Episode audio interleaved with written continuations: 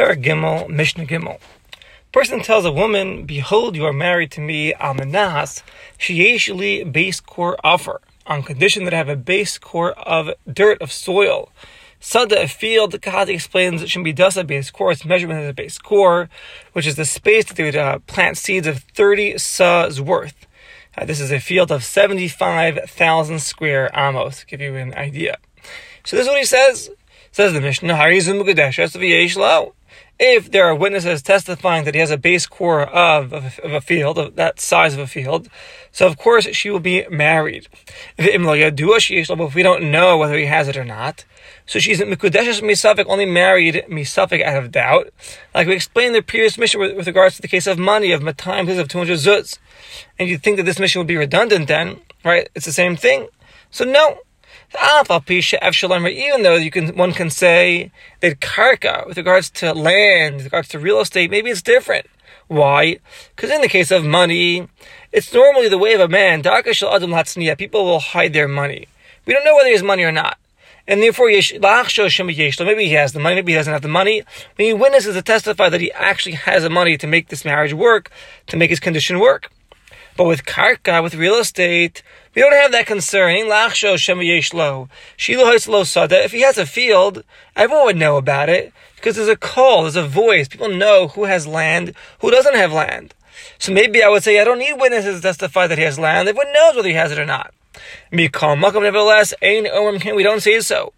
Rather, whether it's a case of money, uh, the conditions based on, whether it's a case of karka, real estate, the same halacha applies. If there are witnesses, witnesses, witnesses to testify that he has the land, then the marriage would work. But in Adam, if you don't have witnesses, then there's a doubt whether he has it or not, then she's only married out of doubt. Mukkudesh mi safek. Says the Mishnah. Further, a person tells a woman, "Behold, you are married to me, Amanashi Yeshli, on condition that I have this base core of, of offer, this base core of real estate.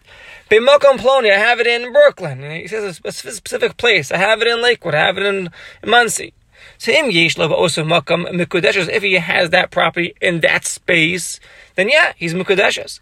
But if Imlav doesn't have it, Ainla Mikudeshes, she's not married. And Ainla Makamploni, Sha'amrullah.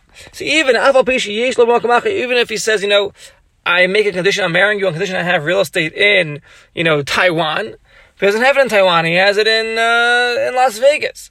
So it doesn't matter. Eino Mukudeshes. The condition was he mentioned a, spe- a specific space, specific place, I'm sorry.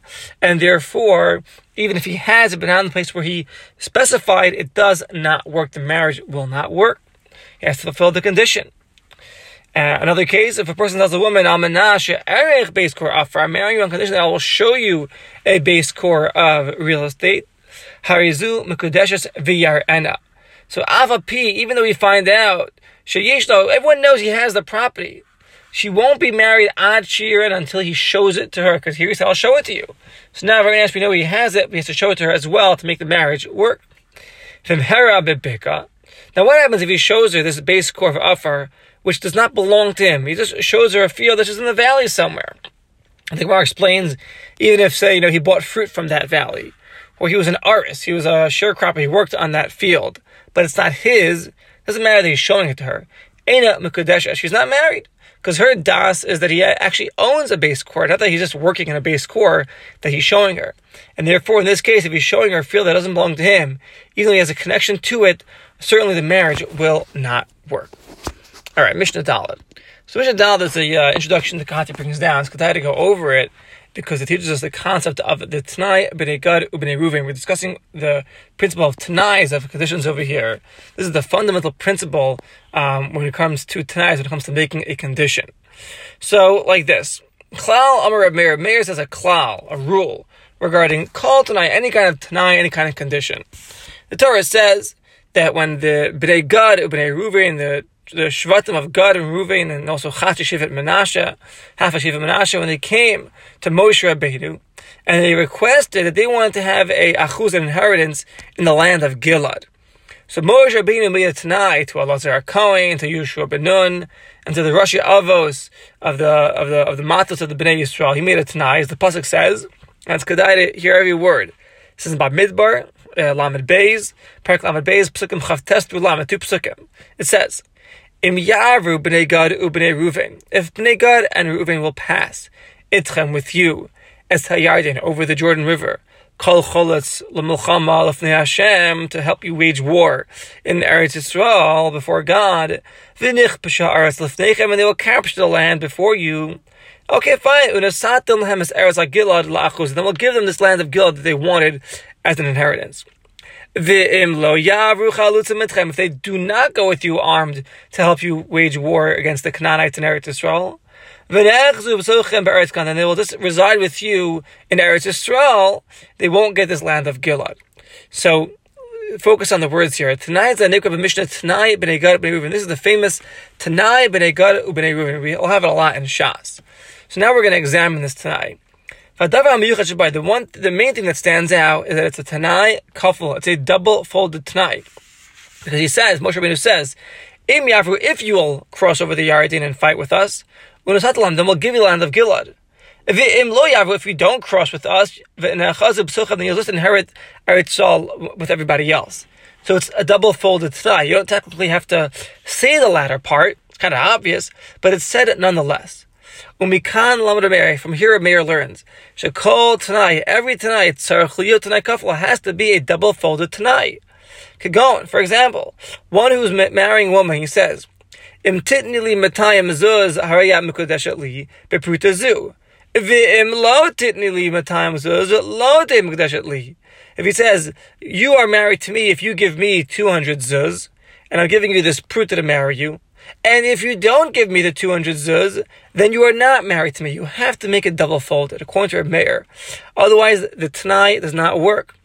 After he makes this Tanai, so Nasallah Sapruta gives the Pruta to marry her, the Tanai is kind of the Tanai will work, that what? That if she, if she gives him the two hundred zuz, then she's married. And if she does not give him the two hundred zuz, the husband, she's not married. That's a classic case, and this is how he's going to hold of a Tanai kafel, a double-folded Tanai. If he only says, if you give me two hundred zuz, I'm married with this pruta. He doesn't say the opposite, though, the rest of it. If you don't give me the two hundred zuz, then you're not married. So now, according to Reb Meir, the husband gives this woman the pruta, Tanai batal, the condition is null and void.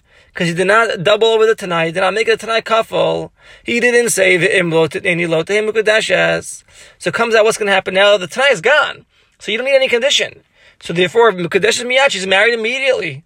She does not have to give him two hundred zuz at all. They're married because the Tanai is gone. If the Tanai is not a double-sided Tanai, then it's not a Tanai. It does not have to be fulfilled.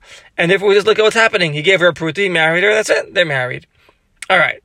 Now, there are more things that we learn from the Tanai B'nei Gad B'nei Reuven. Another thing that we'll learn out is that Tanai Kodem L'Maisa, the condition has to precede the action.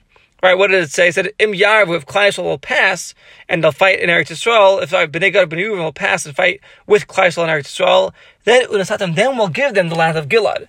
So the condition comes before the action, right? And the second thing is, Sheyuhain Kedin L'Lav, the yes comes before the no. We learned that it says, if you will cross the Yardein, then you will get your lands of Gilad. If you don't cross the Yarden, then you won't. So the yes always comes before the no. And there are more things that we learn out from here, but let's just focus on these three things for a Tanai couple. Says the Mishnah. Your mayor, Omer Meir says, call Tanai, any Tanai, She'eno ke Tanai B'nei Gad B'nei Reuven. It's not like Tanai, the Tanais of B'nei Gad B'nei Reuven like we just explained. Eino Tanai, it is not a Tanai. And even if the condition was not fulfilled, the action that is happening is fulfilled. Meaning, he makes a Tanai, behold, you know, you are married to me if you give me two hundred zuz with this pruta, and he stops right there. And he gives her the pruta, but she never gave him the two hundred zuz. They're married, because the Tanai was not a good Tanai, because it was not double-folded Tanai. But the action is climb, the action of giving her the pruta works, and they are married. And this is based on the Pasuk Shenemar, like we just said, Vayomer Moshe Aleim, Im Yavu B'nei Gad B'nei Reuven. Moshe told, uh, Moshe told them, if B'nei Gad B'nei Reuven will pass over to the Eretz Yisrael and fight with Klal Yisrael, then they'll get the land of Gilad. Uksev, V'im Lo Yavu Chalus, if they don't pass over, then they won't get it. Double folded Tanai. Then Moshe said it Tanai kafel, like we just explained. So Meir is coming to argue on all these Mishnayos that we learned until now, because we didn't say a Tanai kafel in the previous Mishnayos. And a person says to a woman, uh, you behold, you're married to me on condition I give you two hundred zuz. On condition that I have a base korf offer. Right? So since he didn't double fold the Tanai, the Tanai doesn't work. And even if he didn't give her the two hundred zuzos, or he doesn't have the field, nevertheless, she's married. Rav Meir's arguing the previous Mishnayos. The previous Mishnayos are going to say that no, he has to fill the Tanai, and therefore doesn't have to be necessarily a Tanai kafel. So Rav Meir's coming to argue. Says the Mishnah further, B'chenani ben Gamliel Omer, comes along Rabbi Chanani ben Gamliel, Tzarech Yadav LaAmrei. He says, don't learn that from, he argues under Meir. He says, don't learn that from the Tanai of B'nei Gad, B'nei Ruvain, that you have to have a Tanai kafel. No! It's not double folded. If the imlonis kaim hatanai, the conditions are not fulfilled, the action is not kaim. The action is not going to go forward, right? Because from when a person says yes, you infer the no. Moshe I Moshe made a, a double lashon in the Tanai of B'nei Gad of B'nei Ruvain. That's because it's who who he had to say that. My my because Moshe over there in that specific scenario had to say what's going to happen if you don't fulfill your Tanai. If you fulfill the Tanai and fight with Klal Yisrael and Eretz Yisrael, then you'll get the land of Gilad. If you don't, you'll just come into Eretz Yisrael with everybody else. You have to notify them that. But we're not learning a Tanai kavul for all, all all other areas, and therefore according to B'chanai ben Gamliel, all the previous Mishnayos, the Tanais are fine Tanais. You don't have to be doubled. And if the Tanai is conditioned, then the action, like the marriage, is fulfilled. If the Tanai is not uh, uh, uh, um, uh, fulfilled, then the action is neither fulfilled, and the woman will not be married. She'il Mali came, because if you don't, she'im lo hayakov, if you don't double over the Tanai, haynish lo hayomer ela im yavru, nesatam lachem lahem as eretz hagil lachuza, yesh b'mashma she afilu b'eretz kanan lo yinchalu. You know why Moshe Rabbeinu had to double over the Tanai? Because if he did not double over the Tanai, you may learn that B'nei Gad and B'nei Ruvain would not even enter Eretz Yisrael. If they don't fight with Klal Yisrael, then they won't get anything. Therefore, Moshe Rabbeinu had to double over the Tanai and say, listen, if you don't fight with us, then you won't get the land of Gilad, but you'll still get Eretz Yisrael. Therefore, he had to double over what he was saying. If you wouldn't double it over, one would think, okay, if you fight with us, you get Gilad. If you don't fight with us, you get nothing. Therefore, over there, he doubled it over, to let them know that granted you won't get Gilad if you don't fight with us, but you'll still come into Eretz Yisrael. But all other Tanais, of a regular Tanai, she'ein welcome with us, but for a regular Tanai, there's no place to make a mistake, even if it's not doubled over. If the Tanai is not fulfilled, the action is not fulfilled. Meaning, the Tanai is fine. He says, behold, you're married to me if I give you two hundred zuz. If you give the two hundred zuz, the marriage works. If he doesn't, the marriage does not work. We don't say it has to be doubled, unless there's room to make a mistake. If there's no room to make a mistake, we don't say it's necessary. And the halacha uh, follows, actually, like Reb Meir, that any kind of condition that begins with the word im, begins with the word if, has to be, like the Tanai B'nei Gad B'nei Ruvain, has to be doubled over. But a Tanai that begins with the word Aminaz, on condition, like we had in the previous Mishnayos, it does not have to be doubled over. Ein Sarach B'Tanai Kavah doesn't have to be doubled over, doubled over, and nor do you have to have a Hein Kedem. The yes does not have to come before the no. V'lo Tanai Kedem L'Maisa, nor does the condition have to come before the action. And that's how we hold La Halacha, and that's it for Mishnah Dalit.